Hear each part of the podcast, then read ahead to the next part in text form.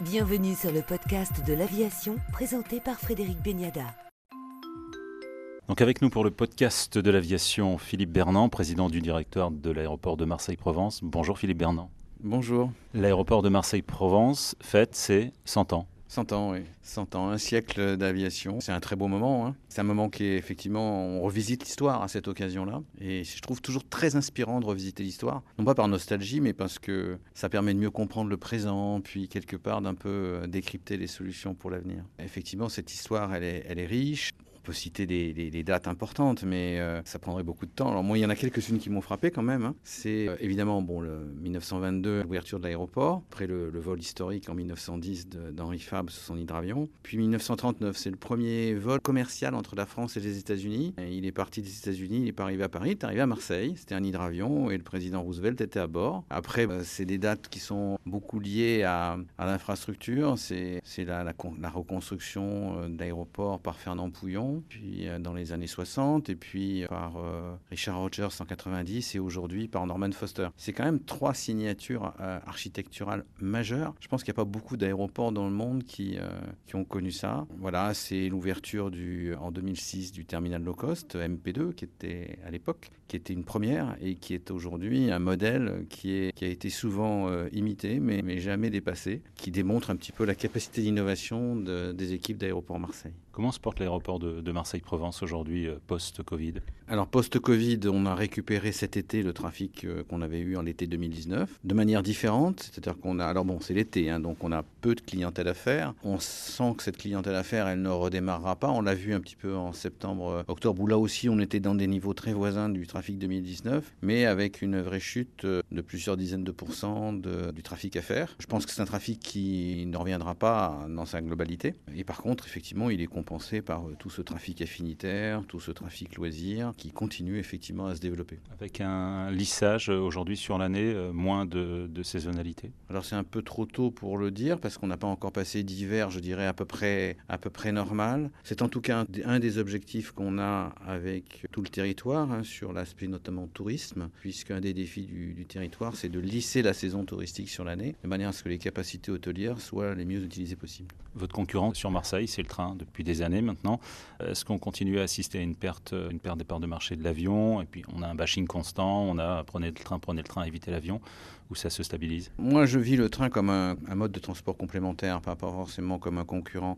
Alors évidemment, il y a, l'éternelle discussion euh, sur la liaison avec Paris. Je dirais, ça dépend un petit peu comment vous organisez aussi votre déplacement sur Paris. Le fait est que l'avion a tout son sens euh, sur un déplacement court, avec des rendez-vous euh, tôt dans la matinée. Les deux modes de transport existent. Je pense qu'il ne faut pas les opposer. C'est le, client quand même, il est assez grand pour savoir celui qu'il préfère. Et, et, je trouve que c'est un petit peu exagéré de se renvoyer un petit peu la, vaisselle à la tête entre le train et, l'avion. Je crois qu'il faut vivre ces modes de transport de manière générale extrêmement complémentaires en fonction de la pertinence et du besoin du, passager. Je trouve d'ailleurs que c'est sur ce plan-là, on a toujours tendance à vouloir dicter le comportement au client euh, par des interdits, par des limites. Euh, le client, quand même, il, a aujourd'hui, euh, de son statut de client, le droit, entre guillemets, de, de pouvoir voyager comme il le veut et on n'a pas à lui imposer sa façon de voyager. Les gens sont responsables et et, les gens ont des besoins et il faut simplement qu'on aligne l'offre qui corresponde à ces besoins. Quels sont les grands projets à venir pour l'aéroport de Marseille-Provence? Alors on a un très gros projet effectivement de restructuration de l'aéroport. C'est à Marseille, on ne fait pas les choses comme, comme d'habitude.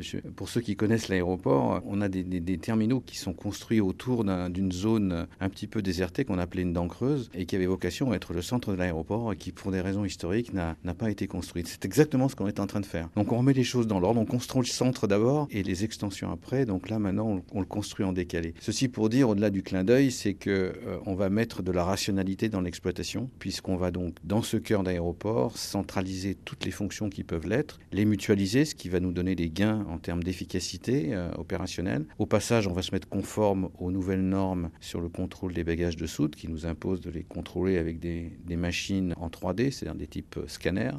donc pour tout ça, il faut de la place, il faut un grand sous-sol que va abriter ce cœur d'aéroport. Et puis au-dessus, on aura effectivement les halls d'enregistrement et surtout un poste d'inspection filtrage centralisé, alors qu'aujourd'hui vous en avez euh, quatre sur l'aéroport. C'est un investissement euh, conséquent? Alors c'est un investissement quand même qui est lourd pour, euh, pour l'aéroport, hein, puisqu'on parle, si on met tout dedans, à peu près de 200 millions. Mais c'est un investissement qui est par, parfaitement, je dirais, euh, appréhendé, financé, malgré la crise, qui est assez historique pour l'aéroport, mais qui en même temps été absolument attendu. Gros sujet également, développer plus l'intermodalité, capter une clientèle qui vient d'un petit peu plus loin. L'intermodalité fait partie un petit peu de toute la politique aujourd'hui de, transition environnementale et écologique du secteur. L'infrastructure va évoluer. Elle va devenir autosuffisante sur le plan énergétique, elle va devenir zéro carbone, mais ça n'est qu'une faible part de l'impact euh, carbone de, l'activité aérienne. Les deux gros impacts proviennent des transports en commun et des avions eux-mêmes. Et donc nous, l'aéroport Marseille-Provence, on a fait le choix de ne pas rester spectateur de cela, mais d'essayer d'être catalyseur, moteur, promoteur sur ces sujets-là. Donc on travaille en étroite collaboration avec la métropole pour développer les transports en commun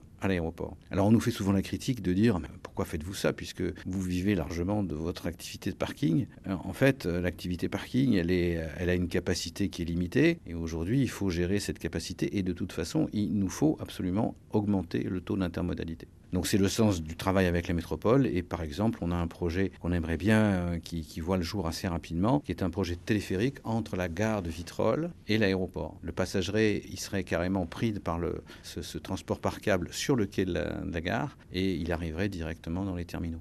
Autre segment sur lequel on travaille, c'est tous les segments des, euh, des carburants verts, des carburants durables, sur lequel là, il y a un vrai virage technologique à prendre. Et encore une fois, on ne veut pas rester spectateur, mais on veut être moteur, on veut être pionnier et on veut que Marseille provence soit, soit capable de proposer aux compagnies aériennes qui le souhaitent des taux d'incorporation des biocarburants les plus élevés possibles. Puis ici, c'est facile. On a quelques acteurs industriels très puissants qui, qui sont pas très loin. Euh, il y a une très très forte volonté de tous les industriels dans le domaine de développer des filières comme ça.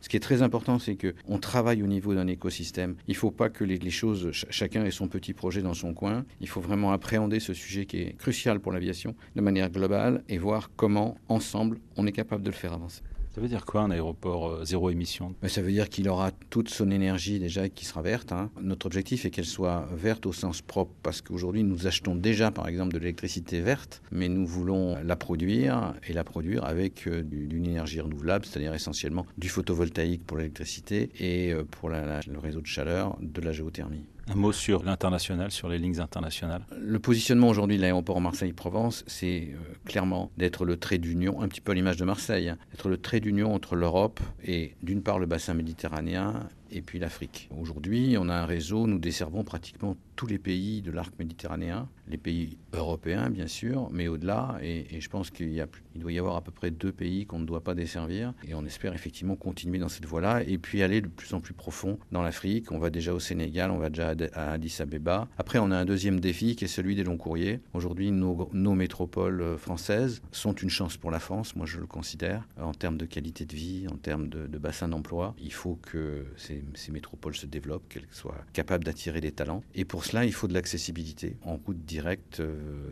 à l'international. Alors, on a déjà un certain nombre de, routes, mais euh, on a les traditionnelles routes vers, euh, vers la Chine, vers le Golfe et vers les États-Unis qu'on doit développer et qui étaient, je dirais, assez bien avancées avant le Covid. Effectivement, il faut un petit peu reprendre ces démarches pour arriver à ouvrir ces lignes-là. Dans cette stratégie-là, on ouvre effectivement une liaison sur Jeddah. Merci Philippe Bernand, président du directeur de l'aéroport de Marseille-Provence. Merci à vous.